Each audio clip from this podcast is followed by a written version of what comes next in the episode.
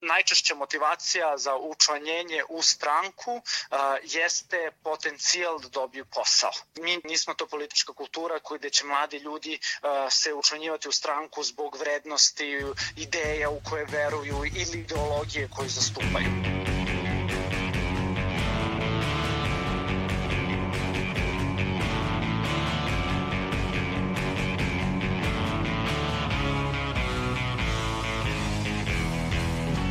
Slušate novo izdanje podcasta Reaguj, nezavisnog društva novinara Vojvodine. Podcast koji vam donosi priče o solidarnosti i životu ljudi u ogledalu društvenih i političkih događaja u Srbiji. Mi smo Alessandra Bučko, Sanja Đorđević i Iva Gajić. A sa nama su i kolege Irena Čučković i Nemanja Stevanović. Izbori su tu i svako treba da donese odluku da li će glasati i za koga – jer na predstojećim izborima u Srbiji postoje dve grupacije političkih partija. Prvoj, manjoj, pripadaju stranke koje zagovaraju bojkot izbora, dok u drugu i veću grupaciju spadaju stranke koje izlaze na izbore i koji su protiv bojkota. U ovoj svojevrsnoj predizbornoj emisiji najvećim delom bavimo se onim mladima koji su svoju odluku već doneli, a ona je da se aktivno uključe u politički život u Srbiji. Prema istraživanju koje je sprovela ekipa podcasta Reaguj, ukupno je 3419 kandidata i kandidatkinja za narodne poslanike u novom sazivu Narodne skupštine Republike Srbije. Od tog ukupnog broja, njih 991 spada u kategoriju mlađih, a 589 je mlađe ili ima 30 godina. Nemanja, ti si ušao dublje u analizu mladih na listama. Šta si sve saznao? Tako je. Interesovala me statistika kada su u pitanju mladi i njihova zastupljenost na izbornim listama. Najmlađi kandidati za poslanike su 2001. godište, što znači da imaju 19 godina i njih ima na nekoliko lista, mahom manjih stranaka. Najbolje plasirani najmlađi kandidat nalazi se na četvrtom mestu desničarske liste Leviatan Živim za Srbiju i ima 22 godine. Najviše mladih je na izbornoj izuzetno desno orijentisanoj listi zavetnika, čak njih 107, od kojih je 70 mlađe od 30 godina. Međutim, nemaju sve liste isti broj kandidata, tako da je prosečna zastupljenost mladih skoro 29%. Najmanje mladih ima na listi Socijalističke partije Srbije svega 18%. Specifična je situacija sa listom grupe građana 1 od 5 miliona. Pošto je ona nastala iz studentskih protesta, okuplja mahom studente i mlade. Zbog toga oni imaju čak 90% mladih na svojoj listi. Među prvih 10 na listi, ne računajući njih, najviše mladih ima kod naprednjaka – Šta je sa onima koji odluče da se uključe u politiku? Koji im je glavni motiv i šta žele da promene? Najvažnije, koliko mladi zaista mogu da učestvuju u donošenju odluka na političkoj sceni Srbije? To su neka od pitanja koje postavljamo u ovoj epizodi podcasta Reaguj. Kada je u pitanju motivacija, mnogi dele mišljenje da se najviše mladih uključuju u stranku kako bi dobili posao. Sa tim se slaže i politikolog Naim Leo Beširi, što ćemo malo kasnije i čuti od njega. Tu su i ideološki motivi, ali i lični, kako bi se zalagali za nešto što je njima važno. U tu grupu svrstava sebe i Ana Oreg iz Novog Sada, članica pokreta slobodnih građana i jedna od kandidatkinja na njihovoj listi. Ima i nekih opštih i nekih ličnih motiva. Kao doktor veterinarske medicine želim da izgradim i sistem gde će se poštovati zakon o dobrobiti životinja. E, mnoge zakone koji su donele neke evropske zemlje, mislim da će uz moj angažman doneti i Srbija. E, vidim sebe i želim da živim u društvu znači koje su i, i građani slobodni, slobodnog duha i, i koje nisu samo e, ljudi, da tako kažem, u centru pažnje, nego smatram sebe kao nekim desnikom koji će se boriti i za prava onih koji za to ne mogu sami da se izbore. Lično smatram da treba da prevaziđemo e, sve te populističke stranke, nacionalističke stranke, čak i neku tradicionalnu demokratiju. E, smatram da je pokret slobodnih građana mesto gde su tu vrednosti i ciljevi bliski mom nekom mišljenju. Mnogi se učlanjuju ili bi tako trebalo da bude upravo zbog ideološkog delovanja. Brian Brković objašnjava da se veliki deo života bavi aktivizmom od srednje škole. Objašnjava da ranije nije planirao da ulazi u političku organizaciju, ali posle organizacije protesta 1 od 5 miliona u Novom Sadu, gde je bio uključen kao nestranačka ličnost, Brković odlučuje da se učlani u opozicijonu stranku Slobode i pravde, koja mu je, kako kaže, zbog ljudi i zbog programa ideološki bila najbliža. To mu se činilo kao logički ispravan potez s obzirom da je stranka tek osnovana, jer mu se ukazala prilika, kako kaže, da gradi nešto novo. Kroz stranačko delovanje voleo bih da se prvo na, da se nametne jedan politički diskurs koji je pristojan. Zato što političar zaista ne bi trebalo ni u jednom trenutku da bude neko ko je sklon kriminalnim radnjama ili e, forsiranju ličnog interesa naspram javnog interesa zato što političar je zapravo zanimanje. Građani te plaćaju, radiš u interesu građana, promovišeš ideološke strane programa koje su tebi bliske, kao što se mogu razlikovati mišljenje o e, ljudskim pravima, o situaciji sa migrantima, to su sve neke neke, neke tačke programa koji ideološki dalje odvajaju ljude, ali glavni neki cilj koji bih voleo da se dogodi jeste da se politika vrati tome. Službi stručnih ljudi, ljudi koji imaju ideju ili imaju predlog ili imaju rešenje za određene probleme koji se nalaze u našem društvu, jer gledano, gledano na duže staze, neophodna je promena i sistema vrednosti, ali promena tog sistema vrednosti opet mora prouzrokovati promenu političke generacije.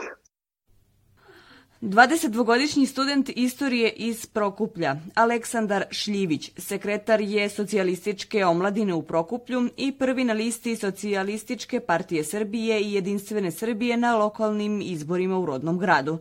Kako sam kaže, porodično su opredeljeni za ovu partiju još od njenih početaka. Nemanja, šta Šljivić želi da postigne političkim angažmanom? Osim porodičnih razloga za učlanjenje u partiju, Šljivić tvrdi da je SPS jedina partija koja je okrenuta radništvu, a po njegovim rečima u širem smislu ova partija je naslednica Srpske socijaldemokratske partije Dimitrija Tucovića, Socijalističke radničke partije komunista, Komunističke partije i Saveza komunista Jugoslavije. Sa druge strane, navodi da su sloboda, jednakost, solidarnost i socijalna pravda ne samo načela partije koji pripada, već i njegova – zato što nikada nisam želeo da, da budem nemi posmatrač stvari koje se dešavaju oko mene. Naime, od malih nogu, dakle još u porodici sam učen da je potrebno dati svoj doprinos društvu i uvek gledati prvo interese cele zajednice, pa onda sebe kao pojedinca. Možda je još uvek rano govoriti, ali s obzirom da imam e, želju da tokom celog života budem angažovan u Socijalističkoj partiji Srbije, želeo bih e, na prvom mestu još veće učešće učešće mladih i učešće žena u politici kao i e, konačnu e, rodnu ravnopravnost, za koju iskreno mislim da ne postoji, da postoji samo deklarativno.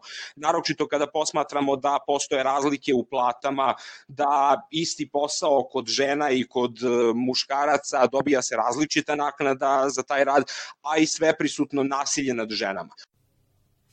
Igor Fejdi iz Ruskog Krostura član je vladajuće Srpske napredne stranke. On kaže kako u toj stranci postoji mogućnost za napredovanje. Ono zavisi od toga koliko je osoba sposobna, koliko ima volje i snage da se izbori za ono što želi. Mladi vode većinu aktivnosti, naših stranačkih aktivnosti, što se tiče kampanje po na raznim sektorima ili ako je ako nema nekih raspisanih izbora, van kampanje, uvek se bavimo nekih, volonterišemo, radimo neke radne akcije, pomažemo uglavnom u tome mladi prednjače. A što se tiče političkih stvari, neki na višem nivou, na nekim funkcijama, svako sa svojim, svojim sposobnošću, znanjem, e, sa nekim upornošću može da postigne vis, visoke ciljeve u smislu nekog napređenja za, za, ili stava za koji se bori. Dodaje da kada je u pitanju dijalog između stranaka, sve zavisi od njihovih ciljeva, da li imaju dodirne tačke ili volju za dijalogom. pošto svaka stranka ima svoju, svoj plan i program i svoje ciljeve i ideologiju za koju se bori, tako i znači od stranke do stranke zavisi da li ona želi da pruži dijalog, razgovor sa, sa određenom strankom na različnom nivou, sve zavisi od njihove, znači bukvalno naša stranka je uvek za dijalog, dijalog listu, znači za dijalog priču. Koliko sam video, uvek su druge stranke za saradnju da se napravi neku dobru, o, dobru relaciju i dobru priču i ako ima istih ciljeva, uvek će dve stranke da sarađuju, ali ako nema, ako je neko jednostavno za te stvari, za tu propagandu, da bez plana i programa ide na izbore ili da se bori na takav način, jednostavno ja mislim da je takav odnos. Znači ja ne vidim tu već godinama neku dijalog, dijalog, baš neki direktan dijalog, nego samo preko Facebooka jedna te ista priča koja se okreće i ono APP Ono što nas je takođe interesovalo da čujemo od mladih osoba koje su politički angažovane jeste na koji način mladi dolaze do toga da, pod znacima navodnika, ne lepe plakate, već predlažu ideje. Mirća Lelea iz Lige socijaldemokrata kaže da živimo u vremenu kada mladi moraju da budu uključeni upravo zbog tehničkih znanja koje savremene tehnologije i komunikacija zahtevaju. Uglavnom su mladi tu kako da kažem, da popunjavaju listu, da, da se um, stranke više ovaj, hvale kako im rade, a imamo um, u samo nekoliko opština možda da imamo nosioce nekih uh, izbornih lista ili na prvim mestima i na lokalnim ovaj, izborima osobe ispod 35 godina. Mislim da je to vreme kada je kada su mladi lepili plakate prošlo zato što ovaj živimo u 21. veku koji je vek transformacija gde gde se živi brže, gde se sve razvija brže, kako da vam kažem, plakat može da lepi bilo ko, ali da koristi ove društvene mreže i ove nove tehnologije, pogotovo i sad u predizbornim kampanjama, Kada je u pitanju to koliko mladi imaju mesta na političkoj sceni Srbije, možemo da čujemo da se mišljenja mladih veoma razlikuju. Od onih koji su politički angažovani i koji smatraju da mesta ima, do onih koji nisu. Politikolog Naim Leo Beširi kaže da su u pitanju oba odgovora. Kratak odgovor je ne. A, malo duži odgovor je možda.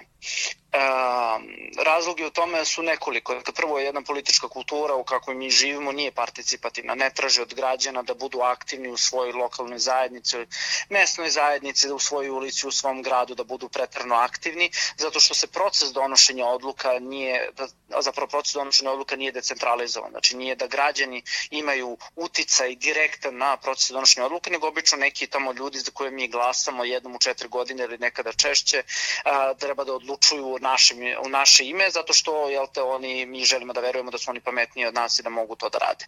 Drugi problem je a, zašto mladih ima vrlo malo u politici, odnosno za njih nema mesta, jeste zato što postoji jedan a, na, na čistom srpskom izraz koji je i čizam. Dakle, stari ljudi veruju da mladi nemaju dovoljno kapaciteta, da njihove ideje nisu bitne i da ne zavređuju pažnju i vrlo je malo političara na centralnom nivou ili na lokalnom nivou koji su spremni da mladima daju priliku da kažu ono što misle ili da izraze svoje zadovoljstvo ili nezadovoljstvo sa situacijom u kojoj žive. Počevši od nezaposlenosti do prilika za obrazovanje, prilika za putovanje, upoznavanje drugih kultura, upoznavanje drugih delova Srbije i tako dalje. Međutim, to se menja u poslednjih nekoliko godina, to je novo za našu demokratiju, da tako da u poslednjih 20 godina sve više prilika da mladi imaju priliku da iskažu svoje mišljenje, ali to i dalje nije dovoljno. Beširi dodaje da ima mnoštvo razloga zbog kojih mladi nisu u politici, a osim dva koje smo upravo čuli, navodi i treći da je jako mnogo mladih, a pogotovo oni koji su mlađi od 18 godina, gadljivo prema političarima i politici.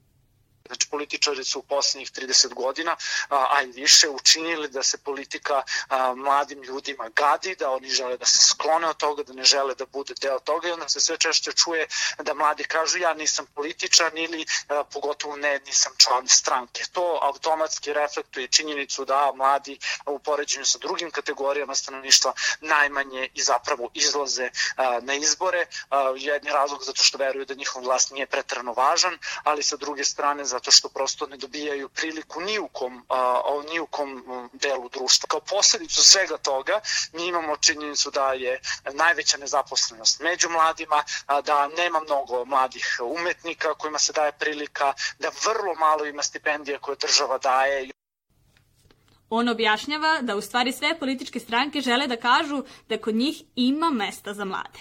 Ali onda možemo da vidimo da ni u jednom od mesta odlučivanja u tim političkim strankama ne sedi ni jedna mlada osoba.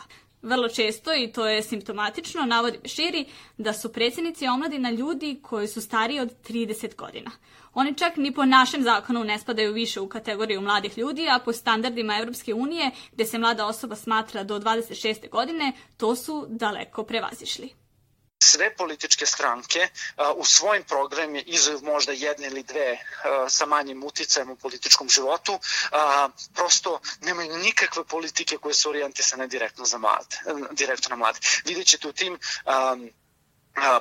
u ovom trenutku su parlamentarni izbori, pogledajte sve kampanje i vidjet ćete da ni jedna kampanja se ne fokusira direktno na mlade ili bar jedan deo te kampanje da bude fokusiran na mlade, zato što istraživanje javnog mnjenja pokazuju, a i rezultati izbora svih prethodnih od demokratskih promenama nama pokazuju da su penzioneri ti odnosno stari od 60 godina koji izlaze na izbore, njih ima skoro a, 2 miliona, a, na izbor izlazi negde oko 3 miliona stanovnika, odnosno ljudi sa pravom glasa i većina od tih 3 miliona su zapravo ljudi koji su stari, o, svakako stari od 40 godina, ali dobar deo tog kolača čine ljudi koji su stari od 60 godina i onda ćete videti da su sve političke kampanje fokusirane isključivo na penzionere. I to tako izgleda u državi Srbiji kada a, nijedan deo sistema, počevši od osnovne srednje škole, pa onda fakulteta, a, kulturnih ustanova i tako dalje, ne daje priliku ili delimično favorizuje a, mlade ljude, ali će zato svi iskoristiti onu ofucanu krilaticu na mladima svet ostaje, samo im prosto nećemo dati priliku. Zanimalo nas je da čujemo od politikologa koje su glavne i unutrašnje motivacije osoba za uključivanje u stranke, odnosno šta je ono zbog čega jedna osoba želi da bude na vlasti najčešća motivacija za učlanjenje u stranku uh, jeste potencijal da dobiju posao. Mi nismo to politička kultura koji gde će mladi ljudi uh, se učlanjivati u stranku zbog vrednosti, ideja u koje veruju ili ideologije koju zastupaju. To je vrlo malo, uh, to je vrlo redko uh, redak razlog zbog čega bi mladi postali deo političke stranke. Um, najčešći razlog je, uh, i time se recimo hvali vladajuća elita SNS, SNS da ima preko, ne znam, 800.000 članova, od kojih su dobar deo takođe i mladi ljudi. Znači, mnogi mladi ljudi postaju deo SNS-a, odnosno uzimaju člansku kartu SNS-a misleći da će na taj način brže dobiti posao. Neki od njih zaista i dobiju posao na osnovu toga, ali nažalost država ne može da obezbedi posao, državni posao svima onima koji su članovi SNS-a, tako da mnogi ostaju i bez SNE, i bez posla i uprkos činjenici da su deo, deo neke stranke. Tu su svakako najpoželjnije stranke su one koje su u datom trenutku na vlasti, pa su to svakako SPS i SNS u ovom trenutku, ali i druge stranke koje gravitiraju oko vladajuće većine, a, ali a, zapravo a, oni mladi ljudi koji postaju članovi opozicionih stranaka a, su najverovatnije a, E, razlozi da oni veruju to što te stranke zagovaraju. Iako ne isključuje mogućnost da se mnogi učlanjuju u SNS ili SPS, bez obzira što su na vlasti, takođe zbog toga što veruju to. Istraživanja pokazuju da broj mladih u Srbiji koji su zainteresovani za politiku iz godine u godinu opada. Prema alternativnom izveštaju Krovne organizacije mladih Srbije o položaju potrebama mladih u Srbiji iz 2019. godine, čak dve trećine mladih smatra da nema nikakav uticaj na političke procese i odluke u Srbiji. Irena se dublje bavila ovim brojkama. Irena, šta si još saznala? Svaki peti ispitanik rekao je da ga politička dešavanja uopšte ne interesuju. Čak trećina mladih ne glasa na izborima, a isto toliko smatra da trenutno nema za koga da glasa. Skoro polovina mladih smatra da su svi političari isti i da ne rade u interesu građana. Dodajmo i podatak koji je objavljen u avgustu 2019. godine na stranici demostat.rs, da manjak interesovanja mladih za politiku delom ima eksterne uzroke. Odnosno, mladi smatraju da ne postoji dovoljno podstica za učešće u svetu politike. Većina mladih smatra da političari ne mare mnogo za njihovo mišljenje i to njih 58%. 85% mladih u Srbiji nije član ni jedne političke stranke. Da je participacija mladih u politici na niskom nivou pokazuje i činjenica da je u prethodnom sazivu Narodne skupštine bilo samo četvoro poslanika mlađih od 30 godina. Čuli smo od Irene da jako puno mladih nema poverenja u politiku u Srbiji. Takođe smo i od politikologa Beširija čuli da mladi nemaju lepo mišljenje ni prema političkoj sceni, ni prema političarima. Zbog toga su mnogi apatični prema ovoj temi, drugi bojkotuju izbore, a treći koriste satiričan pristup kako bi to nezadovoljstvo izrazili. Admin humorističke Facebook stranice Silvester Testelone senior, koji se između ostalog bavi politikom, smatra da je opasno to što političare vidimo kao klovnove. On je želeo da ostane anoniman što zbog privatnosti, što zbog straha od reakcije političara koji su bili tema njegovog sadržaja ukoliko se otkrije njegov identitet. Pa ja mislim da je najveći problem što ih gledamo kao neko iz komedije. To je najveći problem što ih gledamo kao neke pajace, kao neke ovaj, a, klovnove, oni su zapravo jako ozbiljni igrači i jako ozbiljni a, profiteri. Uh, ono što bi oni trebalo da rade, uh, to je zapisano još pre 500 godina od strane mnogih misli, mislilaca, 99% stvari koje ne rade, koje, koje bi trebalo da rade, oni ne rade, a glavna je raditi za narod. Dakle, uh, pod izgovorom da su oni klovnovi, mi njima čak i nesvesno opraštamo njihove grehe. Admin ove stranice koji je ujedno i master sociolog deli mlade na četiri grupe. Na nezainteresovane, umereno pasivne, umereno aktivne i hiperaktivne. Velika većina mladih koja spada po grupu apsolutne političke pasivnosti, dakle totalno, ne, nezainteresovanost za politiku, političke tokove i politički život.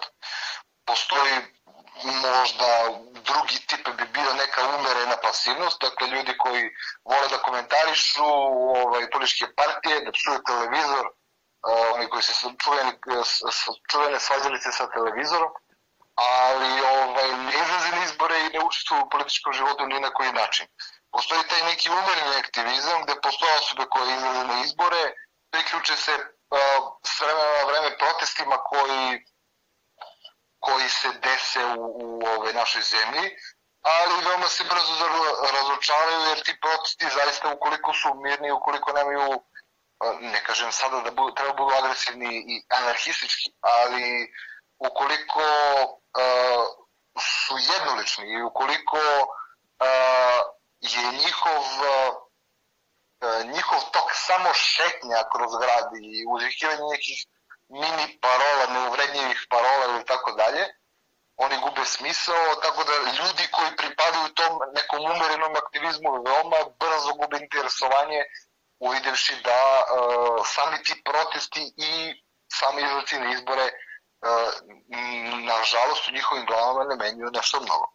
I postoji taj hiperaktivizam koji se primećuje kod uh, mladih ljudi koji pripadaju političkim partijama, i taj hiperaktivizam uopšte nije uslovljen ideološkom zaluđenošću, takav ću izraz namjerno upotrebiti, nego uglavnom uh, nekom koristoljubivošću. Dakle, uh, mladi ljudi hiperaktivizmom očekuju da dobiju posao, državni posao. Dakle, to je stara, stara, stara priča, to nije priča ove sadašnje partije i Dakle, kada vidimo neke mlade ljude u političkim spotovima, bilo koje partije koje pričaju ove, o pro, političkim programima, o tome kako su fascinirani svojim političkim vođama i tako dalje, sve je to prividno i sve je to lažno, to je e, hipokrizija zaista i, i nije, nije autentično jer je jer su ti ljudi koji se pojavljaju u tim spotovima uglavnom tu da bi nešto dobili za uzvrat. Irena Čučković je razgovarala sa Marijom Marić, koordinatorkom za javne politike u Centru za omladinski rad, o poverenju mladih kada je u pitanju demokratičnost. Da, smatra se da sve promene dolaze od mladih, da ih oni najlakše usvajaju i primenjuju. A Marić objašnjava da ukoliko hoćemo da vidimo u kom smeru se kreće društvo, treba da pogledamo šta rade mladi. ali to nije tako kada su u pitanju mladi i politika u Srbiji. Da li oni mogu da promene u Srbiji bez obzira na našu snažnu želju i, i, i uverenje da mogu, e, nekako čini mi se da mladi sami ne veruju u to i najbolji pokazatelj toga jeste ako pogledamo koliko oni stvari i učeš, učestvuju u demokratskim procesima, to je sa jedne strane, s druge strane koliko im se prostora ostavlja da učestvuju u demokratskim procesima. E, vrlo često pratimo istraživanja o tome koliko mladi učestvuju u procesima donošenja odluka, izborima, glasanju, bilo kojim drugim programima i rezultati su uglavnom, ako želimo da, da ih gledamo iz ugla toga da li mladi menjaju nešto, onda nedovoljno dobri. Nedovoljno dobri zato što e, sa jedne strane mladi koji, kad ih pitate šta misle uopšte o politici, o menjanju bilo čega, oni će uglavnom uvek reći da se njihov glas ne čuje i da nema uopšte svrhe da, da učestvuju u bilo čemu i da, da zbog toga unapred odustaju. Da bi, naš, da bi bilo koje društvo bilo demokratično, to znači da, da ljudi moraju da imaju glas da, da nešto menjaju. Kada imate mlade koji imaju osjećaj da ne mogu ništa da menjaju, da se njihov glas ne uvažava, onda se bojim da je tu najveći problem taj da oni odustaju Da partije ne obraćaju preveliku pažnju na mlade ukazuje istraživanje krovne organizacije Mladih Srbije, koje Marić spominje kada želi da ukaže na to koja se rešenja nude mladima ne samo da imaju utisak, nego to zaista jeste tako, jer e, skoro dve trećine, um, da, da kažemo, ako, ako bismo posmatrali generalno politiku, ona ne, ne uvažava glas mladih i oni se ne čuju.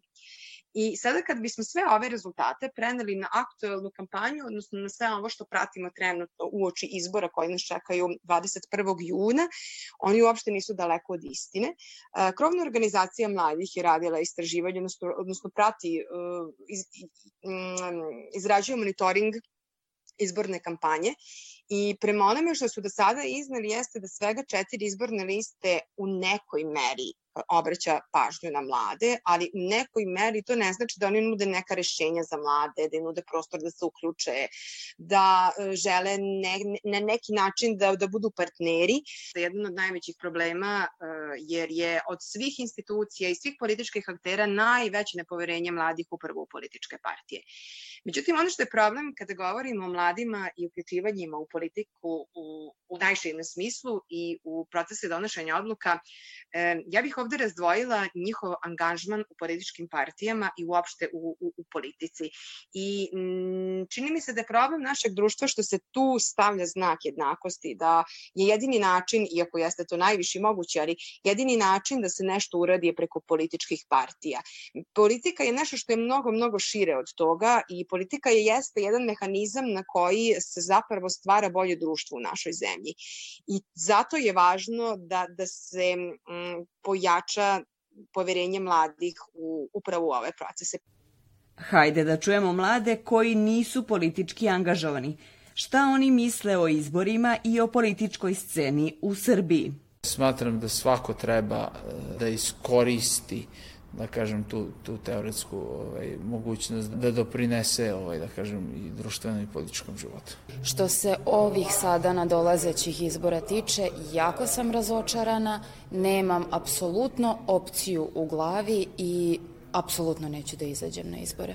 Ja lično ću bojkotovati izbore, neću izaći na glasanje. E, mislim da je to u momentu najbolja opcija zato što su ti izbori dovedeni do besmisla sam demokratski proces je zapravo na taj način doveden do besmisla. Totalno sam nezainteresovana za politiku. Pa ništa, baš smo ono, antipolitički nastrojeni skroz. Ne znam, ne znaš ne kako, ni, ne znam ni koji, ali znam da sigurno nema za koga, znam zašto se ulazi u politiku, tako da. O Dejanu Bagariću smo slušali kada su krenuli studentski protesti jedan od 5 miliona. Bagarić je jedan od organizatora koji je napadnut u junu 2019. godine. Sada je član omladine demokratske stranke koja bojkotuje izbore, a smatra da mladima ne treba poveriti velike odluke jer im nedostaje iskustvo. Ali istini za volju i mi kao mladi ljudi nismo e, najkompetentniji da govorimo o nekim stvarima, niti imamo dovoljno iskustva da bismo mogli da, e, e, da, da to radimo prosto i mislim da e, mladi, uključ, koliko god mladi bili uključeni u politiku, pokušavali ovaj, nečim da se bave u tom smislu. Mislim da prve godine političkog aktivizma zapravo služe samo za sticanje iskustva i za shvatanje e, jednog jednog jako kompleksnog sistema funkcionisanja e, e, kako političke strukture unutar neke stranke, tako i, i, i strukture same države i funkcija javnih organa i tako dalje. To, to su stvari koje ljudi prosto moraju da nauče da bi mogli da se bave time, a mislim da e, shodno e, svom neznanju sasvim dovoljno učestvujemo u donošenju odluka, bar kada kada je reč o nama u demokratskoj stranci, sad i za druge organizacije ne mogu da komentarišem, ne znam. Veoma je interesantno, a u ovoj emisiji ste mogli i sami da čujete, da politički aktivni sagovornici smatraju da su mladi, ako ne vidljivi, onda se kreću uzlaznom putanjom. Dok smo od osoba koje rade sa mladima, prate politiku iz kritičkog ugla, kao i od onih koje nisu angažovane u politici, čuli da nemaju poverenja ni u izbore, a time ni u demokratičnost države. Marija Marić iz Centra za omladinski rad govori kako je to moguće rešiti. Sve ovo da bi se ispravilo, je zaista dugačak i sveobuhvatan proces i nije nemoguće, dovoljna je dobra volja, ali sistemski dobra volja, što znači da sve one oblasti koje se tiču mladih, a to nije samo obrazovanje, nisu političke stranke, jer mladi odlaze jednako nažalost, i u zdravstvene sisteme kada im je potrebna podrška, i u trgovine kada, kada trebaju da kupe hranu, i na, i na putovanja kada žele negde da odu. Dakle, sve ono što žive odrasli, žive i mladi. Oni su samo osetljiviji zato što tek ulaze u tu grupu odraslih i na neki način se prilagođavaju tome umesto da menjaju. Sa podacima da su mladi većinski nezadovoljni stanjem demokratije u Srbiji u 37% i da ih u 53% ne interesuje politika ni na regionalnom, ni na nacionalnom i lokalnom nivou, odjavljujemo ovo svojevrsno predizborno izdanje podcasta Nezavisnog društva novinara Vojvodine, čija je tema bila Mladi u politici. I da li se njihovi glasovi uopšte čuju? Da biste bili obavešteni o našim najnovim epizodama, prijavite se na naše kanale – na iTunesu, Stitcheru, Castboxu, Sounderu, Google podcastima, kao i na sajtu podcast.rs. Ocenite naše sadržaje i naravno pišite nam ukoliko imate neki komentar ili sugestiju. Naša mail adresa je podcast.ndnv.org. Ukoliko želite da nas podržite, to možete učiniti na sajtu donations.ndnv.org.